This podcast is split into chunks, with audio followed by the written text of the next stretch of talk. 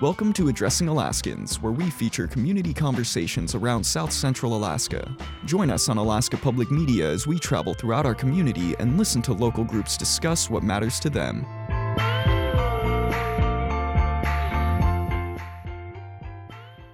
Today on Addressing Alaskans, the U.S. Canadian Alliance for Peace and Security in Alaska. Good afternoon, I'm Ammon Swenson. Our featured speaker is Brigadier General Scott Clancy, Deputy Commander of the Alaska region of the North American Aerospace Defense Command, or NORAD. As a Canadian officer working with U.S. military forces, he says continued cooperation between the two countries is essential when looking to the future and the changing Arctic. This event was recorded on May 10th at 49th State Brewing Company and was hosted by the Alaska World Affairs Council. Lieutenant Colonel Tyler Moore speaks first. So lately, the southern border kind of gets all the attention, right? The trade wars, illegal immigration, global military competition. We kind of only hear the negative, but I think you're going to hear something quite a bit different today. The U.S. and Canada share the world's largest border, along with a very high degree of trade, tourism, migration, and military cooperation. We don't agree on everything, uh, but a, a recent Gallup poll found that 96% of Americans had a positive view of Canadians, which made me think what percentage of Americans have a positive view of other Americans? In any case, let me introduce a, a, a, Canadian that I personally have a very positive view of Brigadier General Scott Clancy. He was born and raised in Ottawa, Ontario, where his parents still reside. He joined the Air Cadets when he was young in order to follow his dream of flying becoming a glider and a private pilot. General Clancy joined the military in 1984 and attended the Royal Military College at St. John, graduating in 1989. He received his wings after completing the basic helicopter course in December of 1990. He has served in the 427, 430, and 403rd Tactical Helicopter Squadrons. He has held staff appointments as a contingency planner in the 1st Canadian Air Division and Canadian NORAD Region Headquarters, Winnipeg. The aviation member of the directing staff and the chief of curriculum de- development at the Army Staff College, and finally, chief of staff for One Wing Headquarters. In 2008, General Clancy was charged with planning and deploying uh, helicopter forces to Afghanistan, including the interim Chinook capability for which he was awarded the Meritorious Service Medal.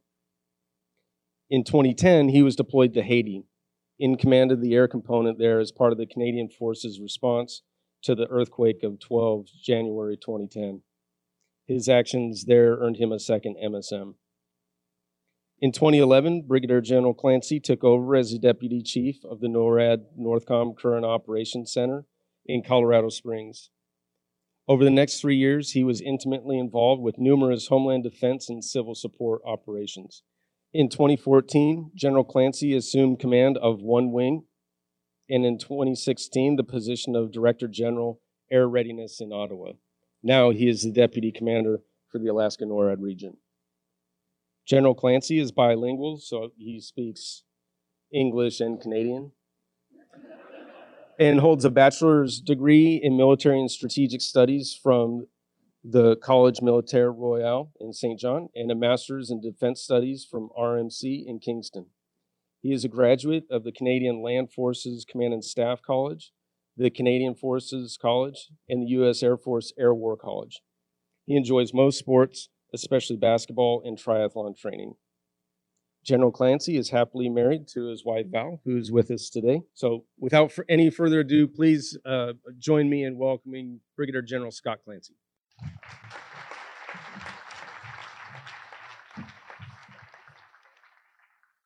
So, uh, thanks a lot, Ty. I really appreciate that uh, kind introductions. Probably way too much for this crowd.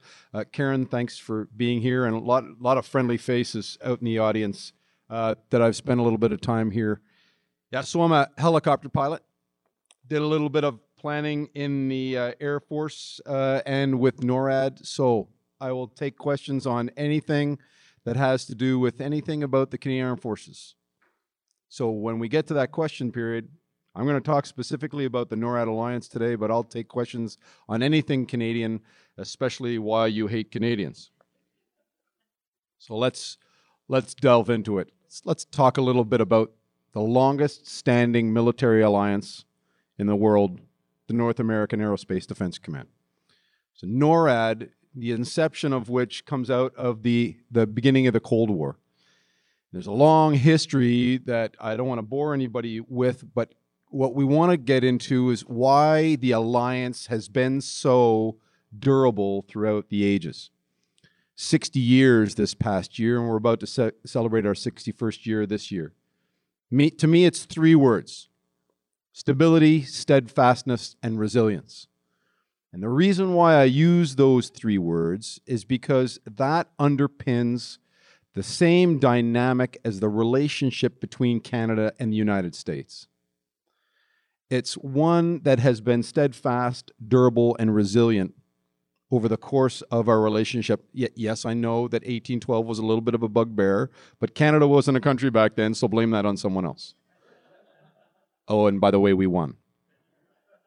But steadfastness means that regardless of the diplomatic and political turmoils that happen at any point in time, our military alliance, the fabric of the relationship between our countries, stays the same.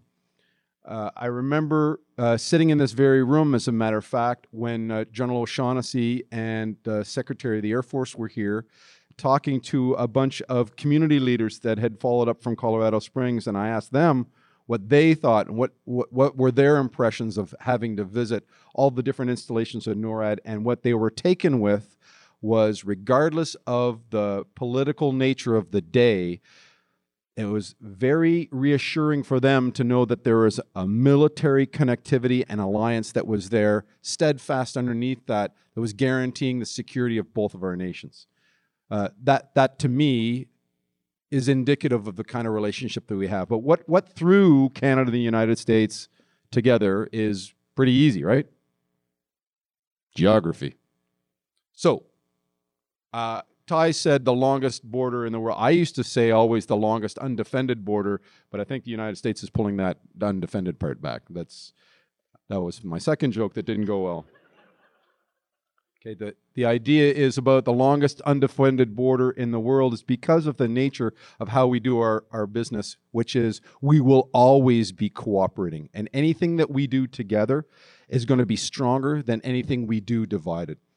The geography that ties us together is as much the geography that ties Alaska to the continental United States. That physical positioning between, for the most part, a lot of our enemies and the, the homeland is, is what places that. To remember that you know, 85 to 90 percent of the Canadian population lives within 200 kilometers of the American border.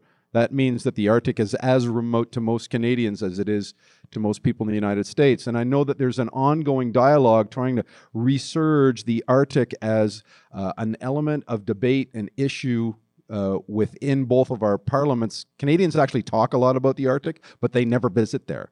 And we have an extraordinarily small population uh, and resource base into the north, and that's because of how remote it actually is It's harder to get to our Arctic than it is to get to Europe. That's that's that's for sure. So if geography throws us together, binational agreement is what keeps us together. And the binational agreement is the NORAD agreement that ties us to that mutual defense. So when we go to something, we say, hey, the, the agreement provides us that steadfastness and stability. Neither nation wants to undo the fundamental underpinnings that drew us together. Now, I like to think of this as a relationship. And relationships are based upon connective tissue. So I have a lovely relationship with my wife, and and and our, we have one with our kids. But we have to work at those relationships, and that's what I call the connective tissue. You have to you have to pour your money into these things. But being in a good relationship is also being told, "Honey, you have something on your face," which I get told quite often because I'm a bit of a messy eater, and and in so doing, that makes me stronger. That makes me better. Now, when you're in a relationship with your twin brother this can be interesting. The United States and Canada pretty much are twins. So we can identify ourselves with our differences. Everybody says the Canadians say sorry way too much. That's probably true. Uh, however, when you think about how we identify ourselves, you see Canadians and Americans pointing to those elements of difference. I have a I have a pimple on my knee, I walk differently, and I like this different music. Okay, but for 99% of the rest of the world, Canada and the United States look identical. And that is part of the connective tissue within that relationship that provides that stability, that steadfastness, because it is difficult to draw apart those two nations because our interests worldwide align. Even though some of our methods don't align sometimes, our interests definitely do. Inside of the alliance between Canada and the United States, inside NORAD, the two things that I say that draw us, that, that, that keep us together and will continue to keep us together is our command and control and our concept of operations.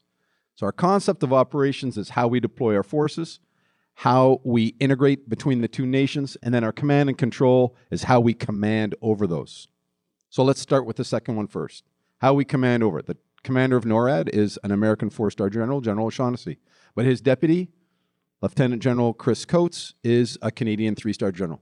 There are three regions inside of NORAD each one of those regions is commanded either by an American or a Canadian, and the deputy is of the other nation. So I am the deputy commander to uh, Lieutenant General Tom Bussiere, who's the commander of the Alaska NORAD region here.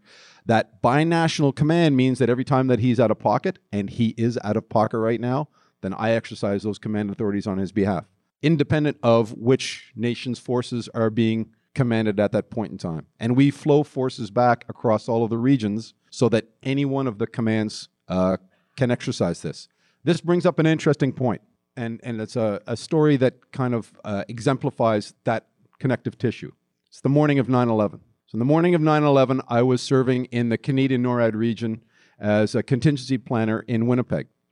At the time uh, that the, the World Trade Centers were hit and the attacks occurred, it was a Canadian who was in charge of the of NORAD because the American was out of pocket. In the continental NORAD region, which is the southern 48, uh, it was the Canadian that was in charge because the American was out of pocket. In the Canadian NORAD region, uh, it was the American that was in charge because the Canadian was out of pocket. And in Alaska, it was the Canadian that was in charge because the American was out of pocket. So it was the exact opposite of how the command architecture had set up. And I watched with fascination uh, while the Canadian three star general uh, was a little bit irate at the American one star for how the Canadians in the Canadian region were reacting to his orders. Okay. but again, what that eh, you know exemplifies is the manner in which the mutual trust of the leadership in any one of those officers is placed. It's independent of the national flag. It's based upon a credibility and a trust that endures across, and that, exempt, that to me, it personifies the words that I was talking about in the beginning, right? Stability and steadfastness. Uh, so, you know, I, I use that 9 11 example because it's a really tough day in our history, and you see people's character as they walk through fire in those moments. And I think we saw the character of the American people very clearly in those days and the days after. But I think you also saw how close Canada was going to stand steadfastly beside the United States in all operations. And the NORAD agreement, or sorry, the NORAD relationship uh, exemplifies that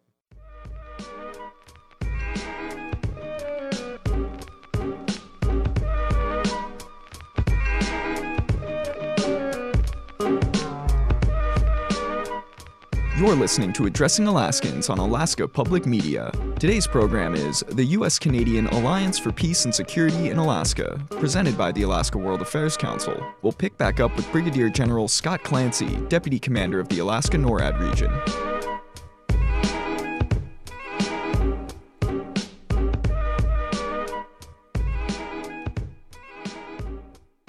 I also mentioned the word resilience. And when I mention the word resilience, you say, okay, well, if you're steadfast, aren't you resilient? Well, well, NORAD has watched the evolution over time. There was a time in the 80s where we talked about SNORAD. Um, so not NORAD, but SNORAD, and that's because it was pretty sleepy. Uh, we did some counter drug work, but other than that, you know, the Russians were our friends as of 1989, and this is, was relatively easy. So the 90s turned into that uh, that sleepy zone. Resilience I think, within organizations and institutions is their ability to redefine themselves, to reinvent themselves. So as you see the evolution of the threat over time, and there has been an evolution of the threat over time, the Cold War, the post 9 11 age, and I think there's been a most recent uh, change in the threat as we advance into uh, the next 20 or 30 years. NORAD's ability to reinvent itself, to be relevant to both nations at each juncture, that that is one of the keys to the methodology with which NORAD maintains its relevance to both countries. That's why we talk about the underpinnings of geography and all the rest of those things, but you have to be relevant or else you're just an institution that's wasting money and energy for both countries. So to me, that's that's when I think about that threat. So let's let's let's circle into that threat. So everybody understands the, the Cold War, the evolution of the, the Russian threat throughout the Cold War. Okay, 9 11 hits. And the paradigm that sets up after 9 11 is that uh, state sponsored or state uh, actors are going to act in their best interests. However, long term conventional war is so far out of our lexicon that we really think that we're focused on the counter uh, VEO threat. So we're talking about violent extremist organizations, we're talking about the terrorist threat. And our the paradigm that gets set up in both of our countries is one way or another, we have to fight the wars overseas so that those threats do not manifest themselves in the homeland. And we've been doing this for 15 years. Uh, as you've seen from my bio, many friends of mine have fought and deployed in Afghanistan. Uh, we've lost uh, a lot of good uh, men and women fighting these kinds of wars, and, and they're good things to fight.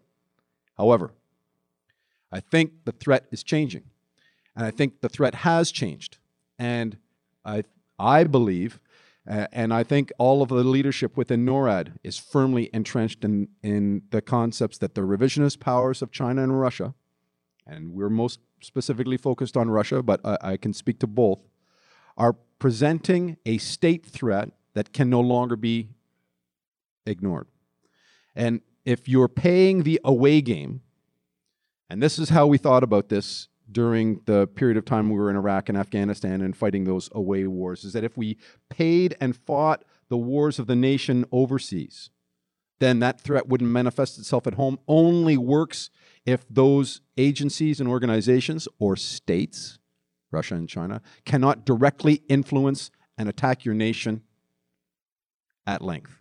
And they can whether it's through cyber effects, whether it's through their military arsenals and the buildup of their military arsenals, they can. So we go back to this link of geography. There was a time when the Arctic was seen as this huge barrier, much like the oceans were seen as barriers up until the 19th century and kept the homeland of North America safe. I would say, you know, and if I was the commander of NAV North right now, he would say oceans are avenues of approach, they are not moats. And it's by, with, and through the Arctic, which means that our enemies are going to be using the Arctic as an avenue of approach to attack the homeland. This chart that I have up, and I, I love this, uh, General Wilsbach, who was the commander here before uh, Tom Bussiere took over last summer, he'd always portray this up. And the idea about that Billy Mitchell was trying to get at, saying that Alaska is the most strategic place on the planet, is because you can get to all of the national capitals in the northern hemisphere within a nine-hour flight straight out of Anchorage. Now, let's be clear: don't try to do that on commercial airlines because it'll take a lot longer than that. But if you're trying to project power out of Alaska, you can project it very, very quickly, and you can be in the world's hotspots faster than anywhere else. That means that the United States and Canada has a unique opportunity with geography to be able to project power from it. It also means that our allies have to deal with Alaska if they are going to attack the homeland. That places Alaska on the front line of defense in a state on state action, China and Russia being the revisionist powers that they are. The national defense strategy of the United States and Canada's new defense policy, Strong, Secure, and Engage, identify these as being key threats that we have to deal with. So, um, what I'm not going to spend some time with is talking about the national defense strategy of the United States, because you're Americans. I will spend some time talking about strong, secure, and engaged. So, for those people who are familiar with Canadian defense policy, Canadian defense policy since the inception of Canada that's 1967 or 1867, sorry. That's kind of funny. Contains two imperatives and one choice. The two imperatives are you must defend the country, you must defend the continent. Those are the two imperatives. And the choice is what else you want to do. Do you want to be engaged in the world? Do you want to contribute to international peace and security? And you've seen Canada's defense policy change the wording and the focus around that third choice many times. Currently, it's about being engaged in the world. If Canada is engaged in the world diplomatically, militarily, internationally, and all the elements of its power, and the Canadian Forces has to be poised to be able to do that, then it's going to contribute to the security of the nation. But it does not change the two first imperatives strong in Canada, secure in North America. When I look at those two imperatives in Canadian defense policy, they, they come home to roost directly within the NORAD relationship with Canada and the United States. That's why you see the Diceman holding the alert for us inside the NORAD region. It's why you see this alliance being steadfast, stable, and resilient over time. Because you have to meet those two imperatives. Funny enough, I like that it's a Canadian invention. Uh, because I think those imperatives speak to how we see North America. So if you're going to ask The World According to Scott, and by the way, it's a great book, I quote from it all the time. The World According to Scott is, is that North America needs to be a citadel. It's already a beacon of democracy worldwide. And I truly believe that. When you talk to people worldwide about what they think of our two nations, they think of examples to be followed. Wish we could be like you, wish we could have the freedom that you have. That's great. But it needs to be a citadel from a security point of view as, as well, because if not, the enemies will be at the gates and they will attempt to dismantle those things that we hold so dear. So, I spoke a little bit about the away game and the home game. To me, the paradigm, and, I, and I'd love to take questions on this, uh, that needs to change is how we service as both of our nations that homeland defense.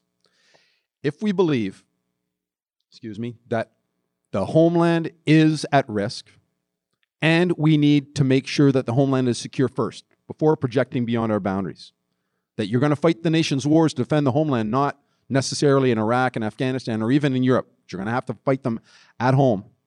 Then you need to pay into the homeland defense first.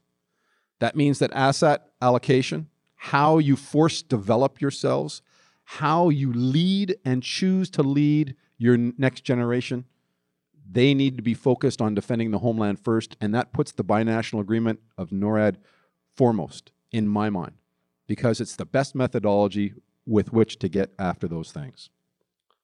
So, in closing, for my formal remarks, you know, stable, steadfast, resilient, that's how I see the NORAD agreement the home game and the away game, we need to change our paradigm here. It's not now good enough to fight our nation's wars overseas because that's not necessarily going to create that security at home. And lastly, Canadians love our agreement with you because it's indicative of the intimate relationship that we have between both of our nations. Thank you very much, and questions.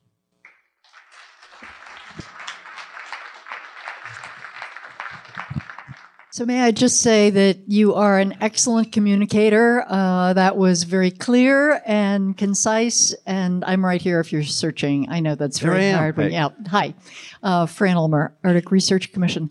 So, as the Arctic emerges now as a place of much more interest than it was, say, 10 or 15 years ago, to what extent is the real on the ground or in the air work that NORAD teams are doing? How has that changed? Can you give us a couple of examples of, you know, very specifically what NORAD is doing now in the Arctic space that most of us who are not as familiar as you are with kind of how that plays out on a daily basis? Uh, that, that's a great question, and thank you for that. Uh, NORAD has always been intimately focused towards the Arctic. As a matter of fact, as early back as 1958, with the inception of the of the the agreement, we started looking at the maps that we produced from putting the pole right at the center of the map as opposed to looking at it from, you know, the, the continental forward. Pragmatically on the ground, to answer specifically your question, uh, things like global warming are affecting uh, our coastal radar sites in the northwest, uh, the North Warning System, all the way along the uh, the Arctic.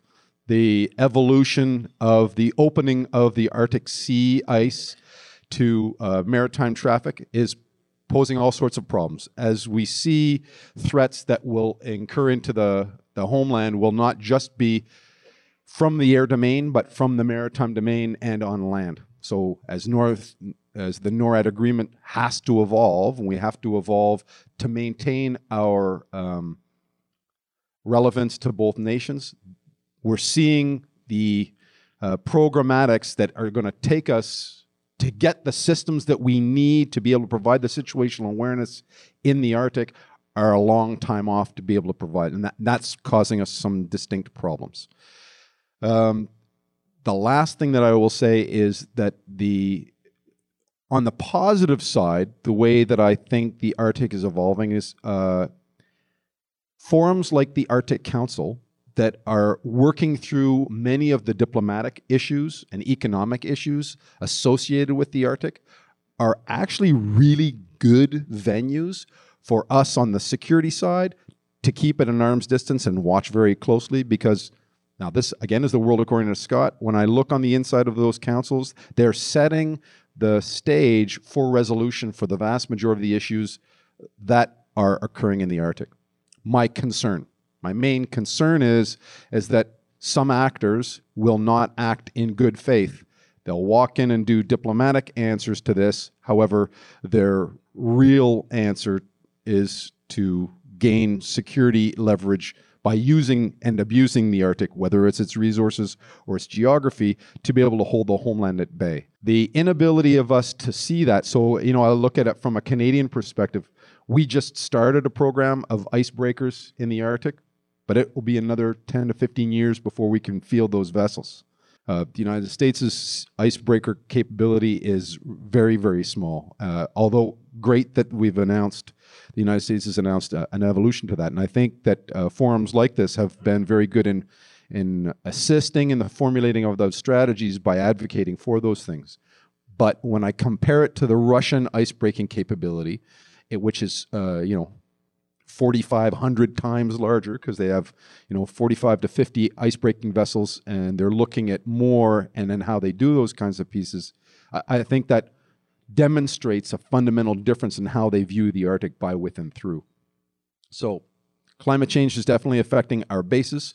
Uh, it affects. So, I'll give you another pragmatic example, and, and this applies to, to the Diceman as well um, for us to put F-22 Raptors up over uh, off of off of land when you're dealing with you know multi-year ice or at least ice, then it provides a certain amount of risk. But we know that if something happens to that aircraft, they punch out, they'll land on ice. When it's water that's sitting about one degree above zero, sorry, that's Celsius, so uh, 33 Fahrenheit. that's where water freezes, right?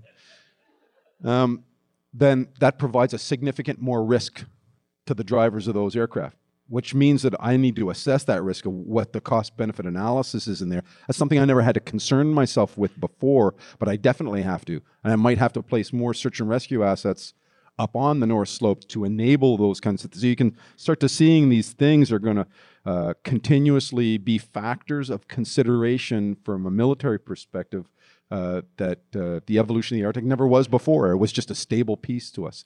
Time and space and geography are also interesting things. Uh, communications in the Arctic is extraordinarily difficult. We never really had to, though. We could just use SATCOMs, and we didn't have to go up there very much. Since we're operating more continuously in the Arctic, you need that minute by minute communication because you need that command and control back to the to the mothership. Without reliable uh, satellite supported wide area communications in the Arctic, you can't affect good command and control. There you go. So I hope that answers your question. Maybe plus, plus, plus. You're listening to Addressing Alaskans on Alaska Public Media. Today's program is the U.S. Canadian Alliance for Peace and Security in Alaska, presented by the Alaska World Affairs Council. The featured speaker is Brigadier General Scott Clancy, Deputy Commander of the Alaska NORAD region. We'll continue with questions from the audience.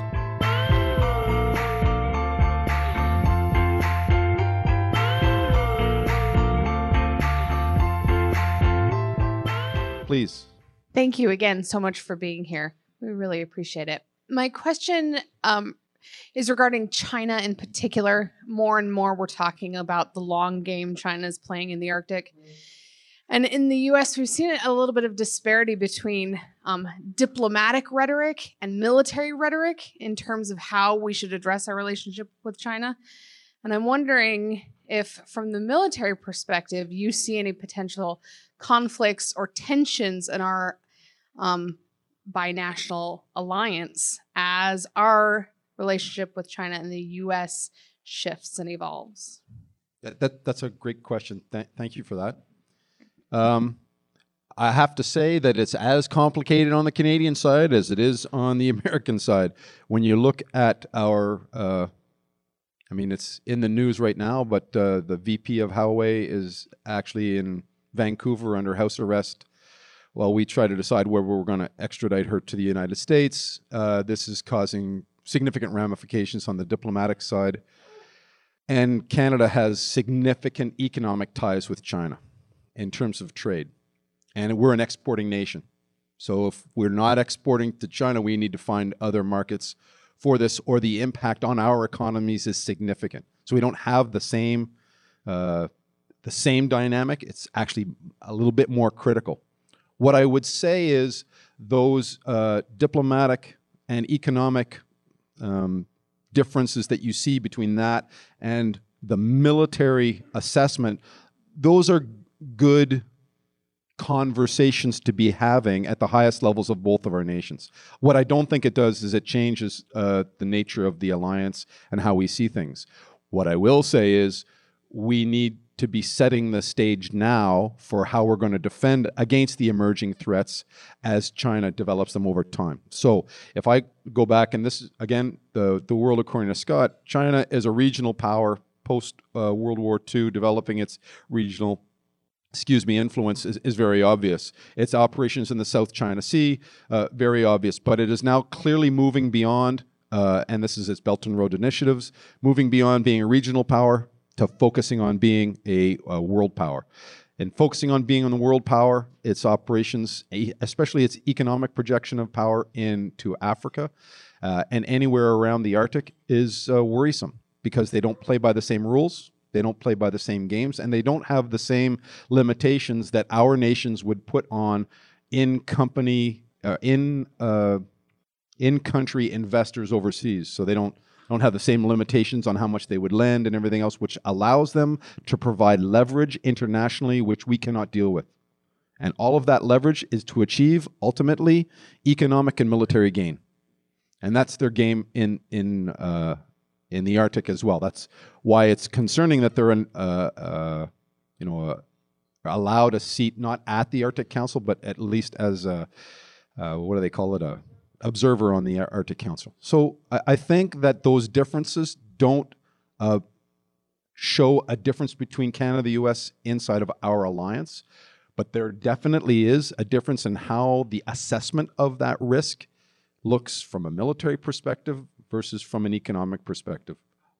Uh, my wife and I were in Canada, you know, uh, last couple of weeks, and we were in a uh, we were staying in a transient barracks in Trenton, Ontario, one of our biggest military bases. And for two weeks, we couldn't get our TV to work. And I picked up the TV box and I went, How Huawei. Wow. Okay, that uh, the Canadian military is actually buying from a company that you know uh, I see is conducting cyber espionage on every single piece of equipment that it owns.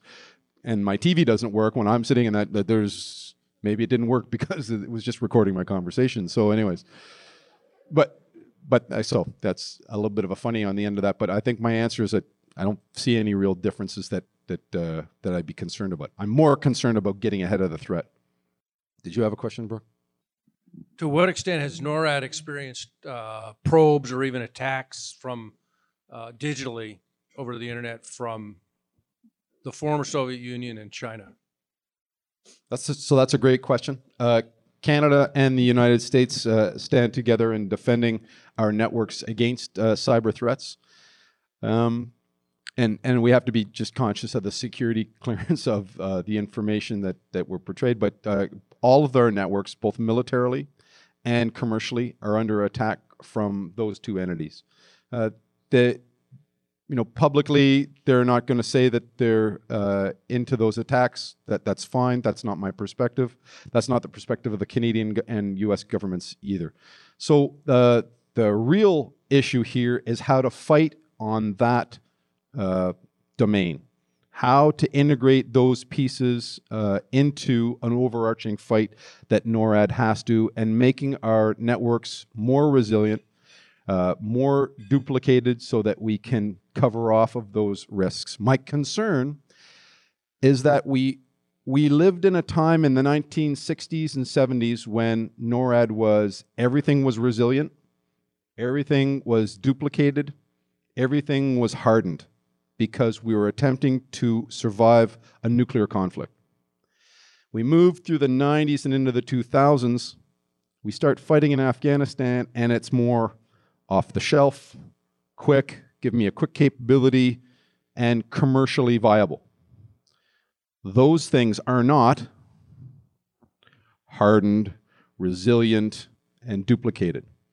We find ourselves in a problem space now where our cyber networks were built by the very people who are attacking them, uh, where our switches are single points of failure, where our electrical companies do, you know, are relied upon for commercial power, and when we lose that commercial power, we can't operate. these are the things that we're now catching up with.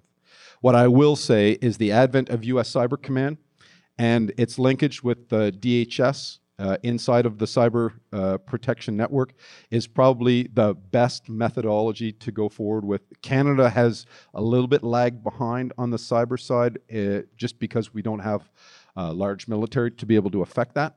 However, uh, the CSE and uh, Canadian Armed Forces linkage is extraordinarily strong and is also very strong with the United States. Where the cyber domain spills over, that I concern myself with as well, is the spillover not just into our networks, either commercially or militarily, but also into the space domain. Our ability to communicate, uh, to affect NORAD operations worldwide is significantly based upon our ability to communicate with our satellites. And all of our satellites operate on zeros and ones. Uh, so not only will they be the subject of physical attack, as we've seen in a couple of cases, China being China and India now uh, being two cases that have actually deployed anti-satellite um, weapon systems. I think that from a cyber point of view, this is also a primary area that U.S. Cyber Command and U.S. the new U.S. Space Commander, Space Force, is going to uh, is going to deal with. Does that answer your question, sir? Okay. What what else do you want me to answer? I am not in a position to either deny or. So I can't speak to the specific natures of the attacks uh, uh, on any of the networks, but all of the networks, both military and civilian commercial, are under attack from a variety of entities at all times. And both of those nations do execute attacks, yes. Hello, sir. Uh, so in response, uh, Russia and China look over here slash also we know Russia flies their bears over here in Alaskan airspace uh, ever so frequently as strategic messaging. As we bring up the F-35s into Alaska, what do you anticipate the response will be from those two nations? Well, so that's a great question. Thank you for that. Um, so the F-35 is, uh, I guess I, I, I, can't speak for the Russians or the Chinese how they would perceive that, but my sense to this is that they will perceive that as a force projection uh, platform. Uh, in so doing, uh, they will fly. I don't want to say they'll fly their uh, long range aviation against us as a counter to the F 35, but I think you'll see a rapid increase in how they fly their intelligence collectors against us. Uh, so the bears and uh, backfires, blackjacks are all, to a certain extent, intelligence collectors. What they want is they want the F 35 to come out and do those intercepts so that they can, uh, you know, get gather intelligence on them. Um, so I, I think that's going to be their game a little bit. The more that we uh, and, and we do the same with them. They're conducting operations in Syria. We're watching very closely how they do operations in Syria because we garner a lot of intelligence from them. The benefit of Alaska, and especially the JPARC Joint Pacific Alaska Range Complex, thank you. That's my Canadian non Alaska speak going through, is the largest complex of uh, uh, training facility ranges in the United States. I'd posture almost the world, but I'm not really sure about some of the uh, bases and, training areas in the Pemboy Range in, in Russia. However, what that does is it's a long ways away from any prying eyes. Uh, the in- ability to gather intelligence over that large uh, an area is, is difficult. The F 35 is going to be operating in that area as well, and that's where would conduct the vast majority of its training. So, from a NORAD perspective, right now, NORAD is not planned to have apportioned F 35s to support its operation, although it could integrate them in uh, very quickly. Gen 5 fighters writ large are sought after by the Russians in terms of gathering intelligence on them as they try to develop their own Gen 5 uh, capability as well. So I think that's what it, it's going to manifest itself as far as NORAD is concerned. And I think that uh, your first comment with respect to strategic messaging is probably the the the defining way to look at Russian long range aviation. They will fly their long range aviation as, to send a strategic message. I don't think the F 35 is going to add to the message that they want to send with respect to Alaska. Uh, they're here quite often, anyways. So I don't think it changes that much. So I don't think we'll see a, a rapid increase. What I think we will see is a rapid increase in um, naval Russian naval aviation as the United States Navy uh, operates more and more into the Arctic sphere. As the ice opens up and the United States Navy starts to project its surface power uh, into the Arctic, which is it's planning to do, and I think this is a very, very good thing. Uh, I think you'll see more and more Russian military aviation flying against them, and we've seen this the same reaction that we've seen uh, in Europe to EUCOM's exercises and NATO's exercises in Europe, you'll see that same reaction happening more frequently as we do it uh, in the Berings and up into the up into the uh, Arctic. Does that answer your question? Because I don't want to answer it partially, because I want to answer the whole question. Thank you.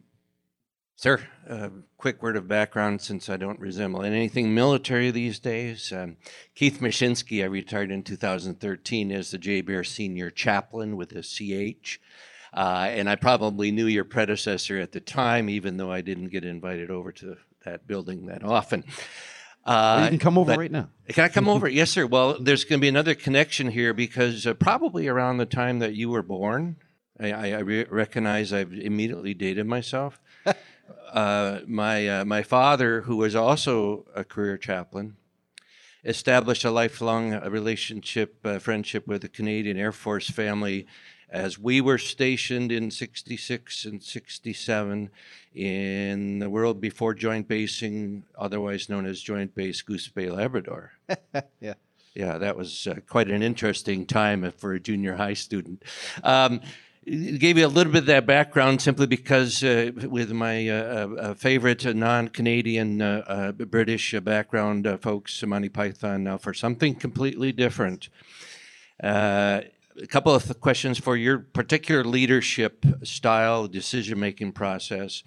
Um, if you are, regardless of the weapons platform that you're commanding, if you have a situation where a question of uh, uh, engaging uh, that or using that platform and potentially having collateral damage in the sense of civilian casualties or something else, would you prefer A, to consult with your chaplain, or B, to consult with your legal office, or both? And by the way, I happen to be both a lawyer and a chaplain. So I'll be interested to see where you come down on that one, sir. And then the other one is a little bit uh, uh, more specific uh, with regards to your leadership style too. But if you would like to just say, uh, share a little bit of insight into your decision-making process should that task of uh, responding to an uh, enemy threat, collateral damage, just war. I mean, is there wrestling so, so there's there's obviously a lot of wrestling. Yeah. So uh, I'll, I'll respond with a little bit of background. I am one of the authors of the King Armed Forces Use of Force Manual when we did this at the inception. So, how use of force is controlled within the Canadian military. I was one of the authors of, uh, of us bringing this up, and I'm also the resident RCAF expert on use of force as from the Canadian Armed Forces perspective. Canada and the United States have some fundamental differences with respect to how we see the application of use of force. We tried to, in uh, 2000, funny enough, prior to 9 11, put together can US rules of engagement. We were not able, matter of fact, I went down to the United States uh, for a week long conference and came back after uh, a day and a half because we could not get past the concept of self defense.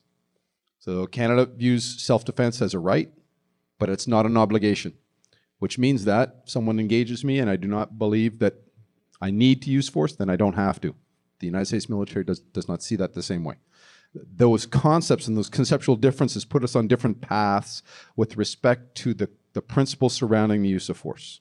However, both of those principles of the use of force are rooted in the same just war, as you've said, uh, laws of armed conflict, fundamental principles of do no harm and do good, uh, whether it's, and I, I did my master's thesis on this, so uh, whether it's the United States uh, Standing Joint Rules of Engagement or the Canadian Use of Force Manual, the, the principles are uh, almost identical because they're rooted in the same uh, chivalry and uh, do no harm, be positive uh, with respect, and control the use of force uh, mechanisms that exist in both of our nations. You bring an excellent question in terms of the ethical dilemma in the use of force between uh, causing collateral damage versus accomplishing the mission.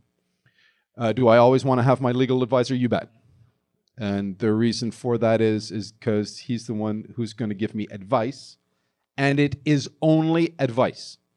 I have taken and I have left legal advice, uh, and I've watched my CDS do the same thing. And the reason for that is we spend an awful lot of time talking about the ethical obligations of the use of force and these kinds of things. Would I uh, want to advise my or, or seek the advice of my chaplain? Uh, uh we use our chaplains maybe a little bit differently. But what I will tell you is the continuous advice that I get on the ethical side of our uh, leadership is fundamental to the use of force. I, a uh, friend of mine, as a matter of fact, he was uh, the NORAD deputy during 9 11, guy by the name of Rick Findley.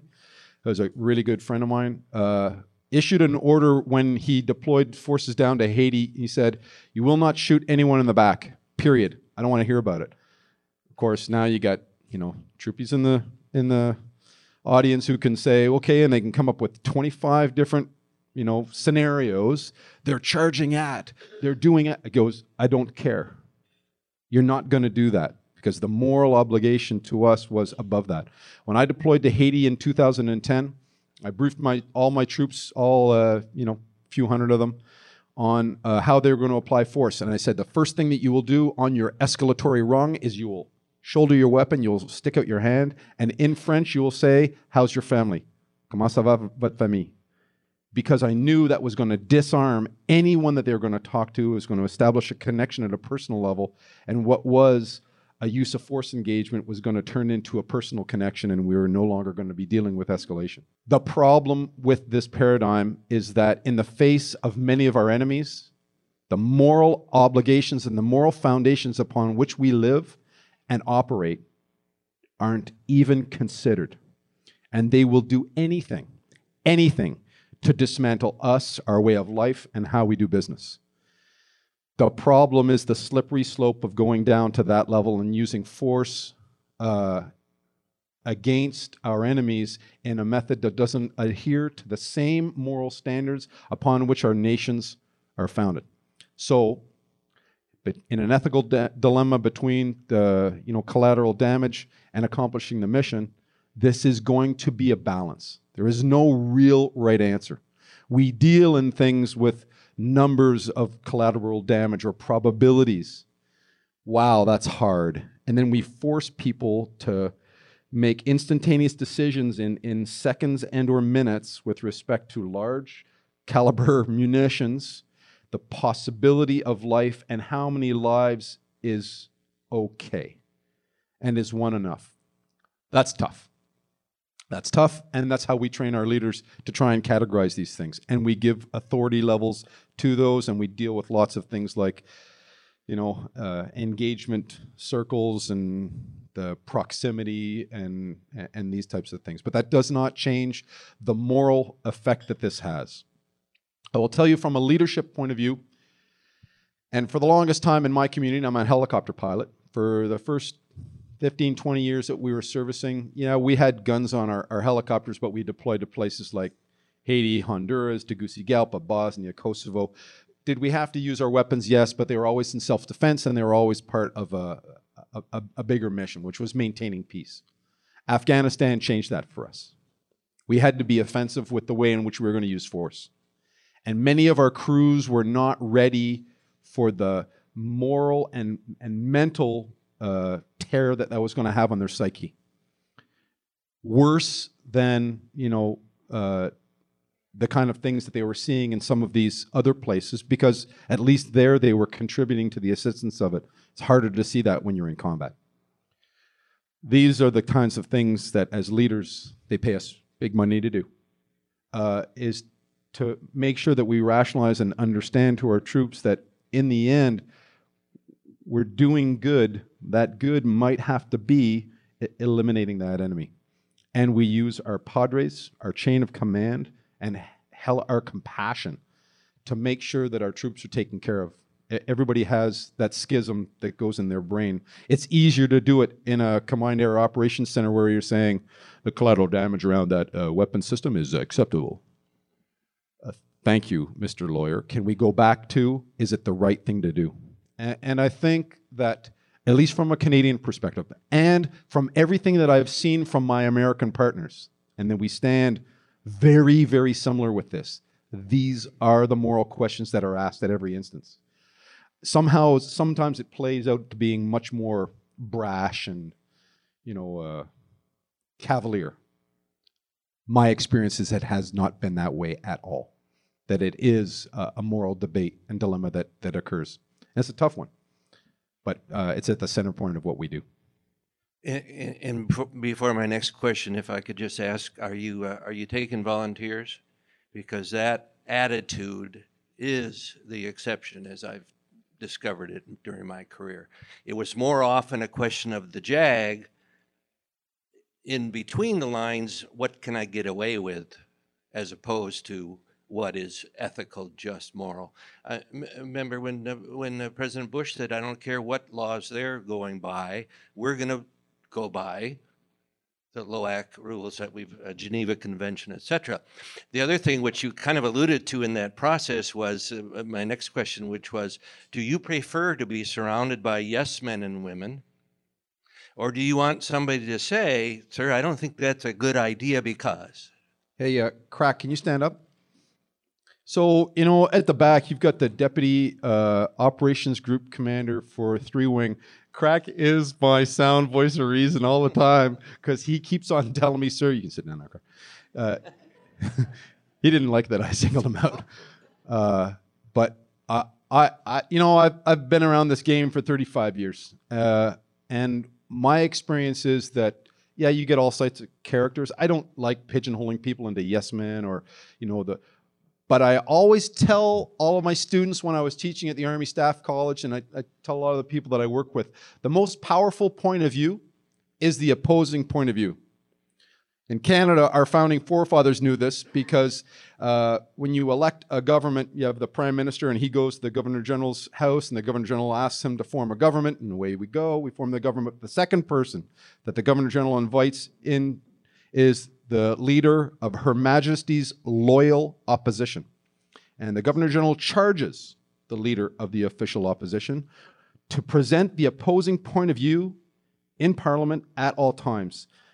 Our founding forefathers knew that by presenting the opposing point of view, you were always, always going to make the government stronger. You're going, you're going to have to defend why you want to do something, but not only defend, but perhaps acquiesce. You know what? You got a good point. Uh, we'll change this piece. Yeah, okay, that's a good. Now, it doesn't play out like that right now because of the polarization of politics. So I enjoyed the opposing point of view. As a matter of fact, and I was, you know, uh, Crack and I were, were uh, dealing with a lot of things over the last little while, and and I need that opposing point of view. When you think about thought process and uh, who in your institutions you surround yourself with, don't think about it necessarily as yes man or not, but think about it as diversity of thought. And diversity can be used as saying, uh, let's see, at least not all 50 year old white males, but it can also be diversity in thought in I'm not thinking the same way. Look, the military does something. There was a, a series of, uh, of uh, shows back in the 80s called On War by a guy by the name of Gwynne Dyer, uh, Canadian. And he, uh, his first one was Anyone's Son Will Do. And it's about the recruiting process and basically how I'm going to create a society where the only right way to do things is our way. That's how we do basic training, right? That's why the crucible is the way it is with the United States Marine Corps. The danger with that is trundle 30 year, 35 years forward, what's everybody thinking like? Yeah, they're thinking like that's the only way to do things. And then you have these companies come in this, the you know the sideways and say, "Hey, have you ever thought about doing it like this?" Uh oh. My sister is the uh, chief of operations for the Canadian Red Cross, the entire Canadian Red Cross. And she continues to ask me, you know, how's that 1950s uh, administrative bureaucracy working for you? Because she's an HR expert, and we don't do HR very well in the military, let me tell you. Uh, so, and it's given me a different perspective on things that I find to be so valuable. So, to answer your question, I don't like pitching whole people into yes man or no man, but I still like diversity of thought and the opposing point of view. Thanks for joining us today for Addressing Alaskans. You just heard the U.S. Canadian Alliance for Peace and Security in Alaska, featuring Brigadier General Scott Clancy. This event was hosted by the Alaska World Affairs Council and was recorded on May 10th at 49th State Brewing Company. If you missed part of this show or want to hear more like it, head to the Addressing Alaskans page on alaskapublic.org. For Alaska Public Media, I'm Ammon Swenson.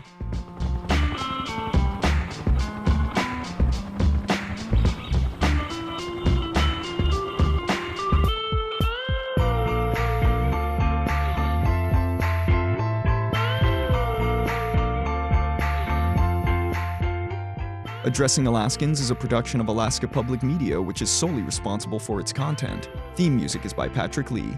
The views expressed are those of the hosts and participants and do not reflect KSKA or its underwriters. To let us know about an upcoming community event that you would like to hear on Addressing Alaskans, go to our website at alaskapublic.org and click on Contact Us at the bottom of the page.